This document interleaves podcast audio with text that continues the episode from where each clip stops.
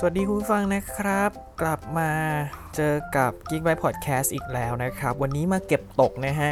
สำหรับข้อมูลที่ครั้งที่แล้วเราพูดถึงกันไม่ครบนะครับ ในเรื่องของ MacBook Pro 13 นิ้วตัวใหม่นะฮะ อย่างที่ผมบอกไปครั้งที่แล้วนะครับ ในเว็บไซต์ของ Apple ประเทศไทยเนี่ย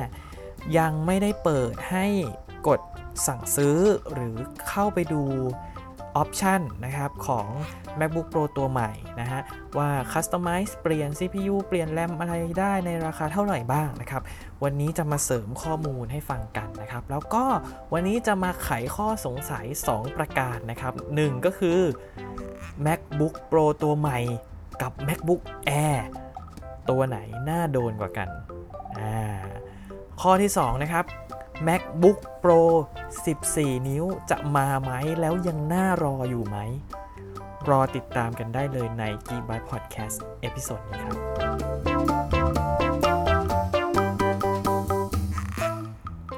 อะ เรามาเริ่มแรกเก็บตกข้อมูลกันก่อนนะครับจริงๆ แล้วเนี่ย ข้อมูลในเว็บไซต์ของ Apple ที่สหรัฐอเมริกาเนี่ยนะครับ ตอนนี้เนี่ยเขามีเปิด ให้สั่งซื้อแล้วนะฮะดังนั้นข้อมูลก็จะครบนะครับ แล้วก็เงินอัตราสกุลเงินทุกอย่างจะเป็นสกุลเงินดอลลาร์เนาะแต่ว่ามันก็มีตัวเทียบเคียงอยู่นะครับว่า 200 ดอลลาร์ของในเว็บ Apple เนี่ย จะตีเป็นราคาเงินไทยเท่าไหร่นะครับ เพราะว่าข้ามรุ่นไปเป็น MacBook Air หรือ MacBook อ Pro 16 นิ้วเนี่ย มันก็จะมีอัตราคล้ายๆกันอยู่นะครับ เพิ่มแรม2 200 เหรียญอะไรเงี้ย แล้วมันก็ตีเป็นเงินไทยก็เท่า ๆกันนะครับ ดังนั้นเนี่ยผมจะแอดซูมว่ามันเท่ากันนะฮะ แล้วก็วันนี้จะพูดให้ฟังเป็นสกุลเงินบาทเลยนะฮะ ยังไงคิดว่า 99.99%นะฮะ ต้องออกมาเลขนี้แน่นอนนะครับ อะ ทบทวนอีกครั้งนะครับสำหรับใครที่เป็นมือใหม่ในเรื่องของการสั่งซื้อ MacBook Pro นะฮะ MacBook Pro ปัจจุบันเนี่ย มันมี 2 tier นะครับ เป็นรุ่นล่างกับรุ่นบน ผมชอบเรียกแบบนี้นะ รุ่นล่างกับรุ่นบน รุ่นล่างเนี่ยสังเกตง่ายๆ คือจะมี port Thunderbolt หรือ USB-C เนี่ย2รูนะครับ รุ่นบนจะมี 4 รูนะฮะที่ผมเรียกรุ่นล่างกับรุ่นบน เพราะมันข้ามกันไม่ได้ครับโครงสร้างด้านในไม่เหมือนกัน แล้วก็การ customize ต่างๆเนี่ยไม่สามารถ customize จากรุ่นล่างให้กลายเป็นรุ่นบนได้หรือหรือลด ลดสเปคจากรุ่นบนเป็นรุ่นล่างไม่ได้นะครับ เขาจะไม่เอามาปนกันดังนั้นเนี่ยถึงแม้เราจะเห็นว่ามันเป็น MacBook Pro 13 นิ้วเหมือนกันหน้าตาแทบจะเหมือนกันหมดเลยเนี่ย แต่ว่าจริง ๆ แล้วมันมี 2 รุ่นนะครับแยกอยู่แยกกันอยู่นะฮะพอเราเข้าไปในเว็บ Apple มันก็จะมีเลือกมีรุ่นให้เลือก 4 รุ่นนะครับ ซึ่ง 2 อันแรกเนี่ยจะเป็นรุ่นล่าง และ 2 อันหลังจะเป็นรุ่นบน ซึ่งในใน2อันของแต่ละแต่ละรุ่นเนี่ย มันก็สามารถคัสตอมไมซ์ข้ามกันไปข้ามกันมาได้ ยกตัวอย่างเช่นตัว 2 ตัวแรกเนี่ย อันที่ถูกที่สุดเนี่ย มันสามารถเพิ่ม SSD จาก 256กิกไปเป็น 512กิกก็จะได้เท่ากับตัวที่ 2 ในราคาเท่ากันพอดีนะครับ ดังนั้นเนี่ยคุณไม่ต้องสับสนนะฮะวันนี้ผมจะพูดแค่รุ่นล่างกับรุ่นบน เวลาคุณสั่งซื้อคุณเลือกตัวเริ่มต้นของแต่ละรุ่นนะฮะ มาดูที่รุ่นล่างกันก่อนนะครับ สเปคพื้นฐานเนี่ยในราคา 42,900 บาทเนี่ยนะครับ จะเป็น CPU Intel Core i5 นะครับ Quad Core Generation ที่ 8 นะฮะ อันนี้ น่าเสียดายมาก ๆ นะครับ ที่ Apple ไม่ได้อัปเกรดมาในครั้งนี้นะ เป็น CPU ตัวเดิมนะครับ Generation ที่ 8 เดิมเลยนะครับ RAM นะครับ ให้มา8กิก เป็น DDR3 นะครับบัส2,133 MHz นะครับ Hard Disk SSD นะครับ256กิกนะฮะ แล้วก็กราฟิกเป็น Iris Plus 645 นะครับ เรื่องของ CPU นะครับ ถ้าเราต้องการที่จะอัปเกรดนะฮะ ในส่วนของตัวล่างก็มีออปชันให้อัปเกรดเหมือนกันนะครับ เป็น i7 นะฮะ แต่จากที่รีวิวมานะครับ ตัว i7 นี้ performance แทบจะไม่ต่างจาก i5 เลยนะครับ ที่สำคัญราคาในการอัปเกรดครั้งนี้อยู่ที่ 1,500บาทนะครับ โคตรไม่คุ้มนะฮะ ไม่ต้องอัพนะครับ อันนี้ชี้นำปะไม่ต้องไม่ต้องอัพนะครับแรมนะครับ8กิกนะครับสามารถอัพเป็น 16กิกได้ในราคา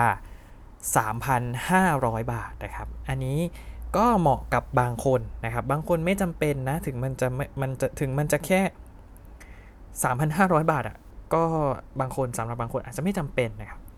แต่ก็มีเบเนฟิตเสมอถ้าคุณอัพนะครับ Storage นะครับ เริ่มต้นที่ 256กิกนะครับ แล้วก็อัพเป็น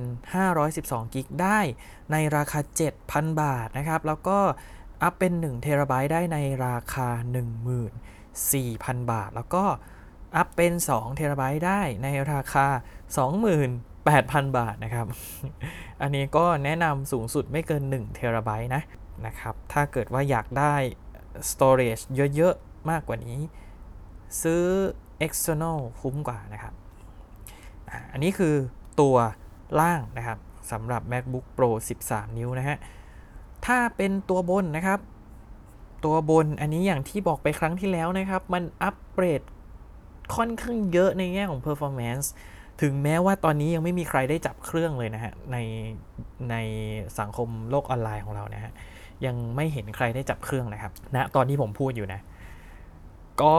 ยังไม่มีรีวิว CPU ตัวใหม่นี้นะครับ แต่ว่าแน่นอนมันเป็น generation ที่ 10 นะครับ เมื่อเทียบเคียงกับตัวของ MacBook Air ซึ่งเป็น generation ที่ 10 เหมือนกัน แต่แต่แต่แต่แน่นอนมันต้องเป็นคนละโมเดลนะครับ Pro กับ Air เนี่ยใช้ CPU คนละตัว ถึงมันจะเขียนเหมือนกันเลยนะ Intel Core i5 Quad Core 10 Generation แต่ก็เป็นคนละตัวนะครับ เพราะว่าการใช้พลังงานแตกต่างกันนะครับ การดูแลควบคุมเรื่องของความร้อนแตกต่างกัน performance แตกต่างกันนะครับ เป็น CPU คนละตัวนะฮะ ถึงแม้มันจะเขียนเหมือนกัน อันนี้คุณอย่าโดนหลอกนะครับ แต่ที่ผมกำลังจะสื่อก็คืออตัว MacBook Air เนี่ยอของ CPU generation ที่ 10 เนี่ย อัปเกรดจาก generation ที่ 8 ค่อนข้างเยอะ แล้วก็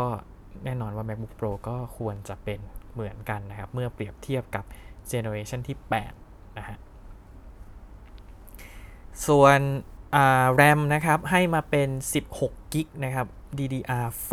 นะครับ DDR4 คือเป็นเทคโนโลยีที่ใหม่กว่า แล้วก็ bus สูงกว่าเร็วกว่านะครับ 3,733 เมกะเฮิรตซ์นะครับ ส่วนฮาร์ดดิสก์นะฮะ 512 gig นะครับ เริ่มต้นมาเลยที่ 512 gig ถ้าเราจะ up อ๋อลืมบอกราคา 59,900 บาทนะอันนี้เริ่มต้นที่ 59,900 บาทก็คือแตะ 60,000 แล้วนะครับ ถ้าคุณจะอัพ CPU จาก i5 เป็น i7 นะครับ ก็จะใช้เงิน 200 เหรียญก็คือ 7,000 บาทนะครับ แรมนะฮะ สามารถอัพจาก 16กิกไปเป็น 32กิกได้นะครับ ในราคา 14,000 บาท อันนี้ค่อนข้างแพงเลยทีเดียว แต่ว่าความจำเป็นในการอัพจาก 16 ไปเป็น 32 เนี่ย ค่อนข้างจำกัดมาก ๆ นะครับ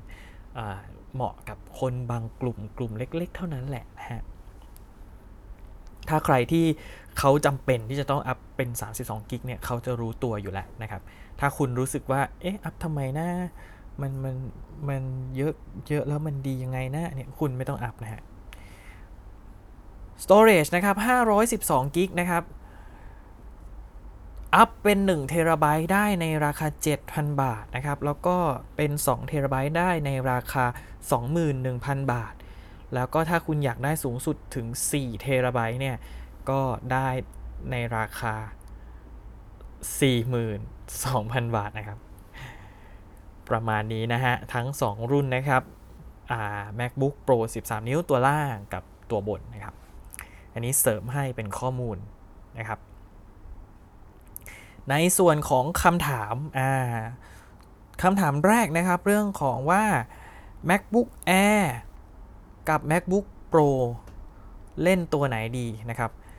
อันเนี้ยคำถามแรกที่คุณควรจะถามก็คือ คุณมีงบเท่าไหร่นะครับ ถ้าเกิดว่าเรามีงบอยู่ราวๆสามหมื่นสามหมื่นปลายปลายๆประมาณเนี้ย ก็ไป MacBook Air ได้เลยนะครับ ไม่ต้องเลือกนะครับ เพราะว่า MacBook Pro เนี่ย เริ่มต้นก็ 42,900 บาทแล้วนะครับ แต่ถ้าคุณรู้สึกว่าการอัพราคาขึ้นมาอีกหน่อย เป็น 42,900 เนี่ย ยังพอไหวอยู่ ถ้ามันดีก็จะลุยเลย ดังนั้น มันก็จะทำให้คุณมีตัวเลือก 2 ตัวนะครับ ก็คือการอัปเกรด MacBook Air นะครับ เป็น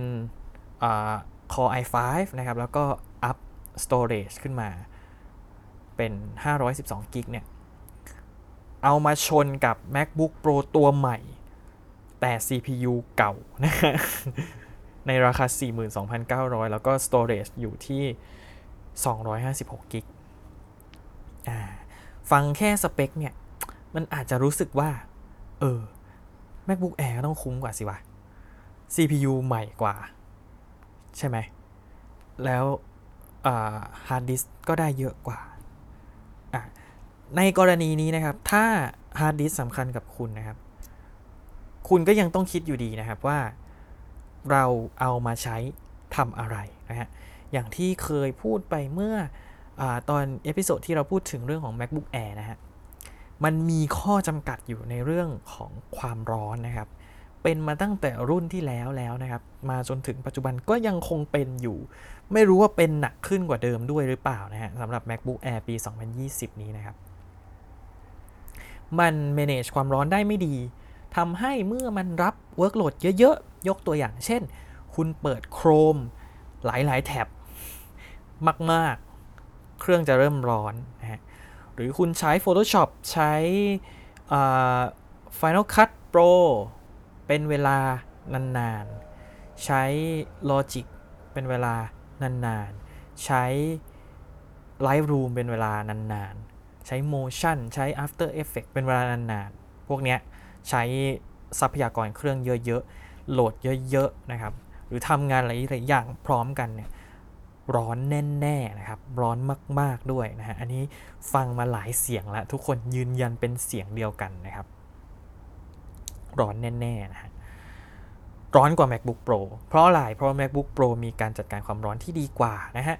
จริง ๆ ไม่อยากจะลงรายละเอียดเยอะนะฮะ แต่ว่าพูดถึงเรื่องของมันมันเป็นเรื่องของฮาร์ดแวร์ข้างในนะฮะ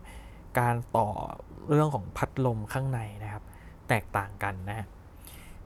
ซึ่งก็ไม่รู้ว่าทำไม Apple ถึงไม่แก้เรื่องนี้สักทีนะทำให้ MacBook Pro ดูจะมีภาษีในเรื่องของ performance มากกว่าพอสมควรเลยทีเดียว ดังนั้นเนี่ย ถ้าเป็นผมเชียร์นะครับ ผมเชียร์ MacBook Pro ตัวใหม่ในราคา 42,900 ครับ ส่วนตัวผมเองเนี่ย ตอนนี้ใช้ MacBook Pro ตัวปี 2018 อยู่ แล้วก็ storage อยู่ที่ 256 ไม่รู้สึกว่าเป็นปัญหานะครับ ถ้าคุณใช้ external drive นะครับ ไฟล์ที่คุณไม่ได้ใช้บ่อยๆ ก็โยนไปเก็บไว้ใน external drive ก็ไม่ได้จะเต็มอะไรนะฮะ เราใส่แค่เฉพาะข้อมูลที่ดึงมาใช้บ่อยๆ หรือว่าลงแอปลงโปรแกรมเนี่ย อยู่ใน 256 กิกเนี่ยก็เพียงพอแล้วนะครับ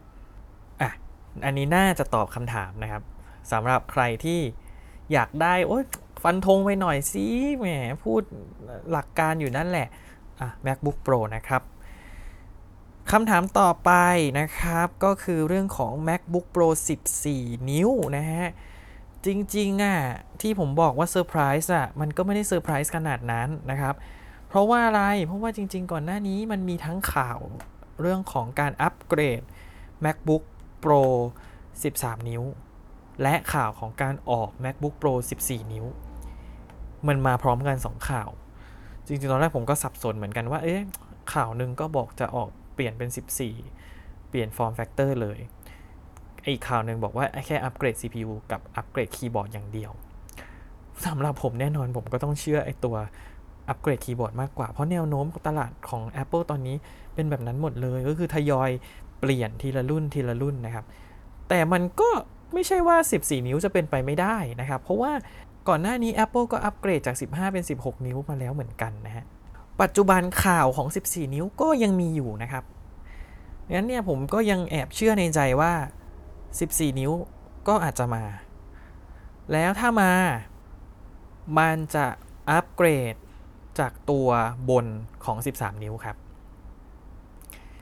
หมายความว่าถ้าคุณมีเงินไม่ถึง 60,000 บาท คุณไม่ต้องเครียดกับสิ่งนี้คือคือโอเคอะมันอาจจะมาเริ่มแถวๆห้าหมื่นดาวเอา ถ้าคุณมีเงิน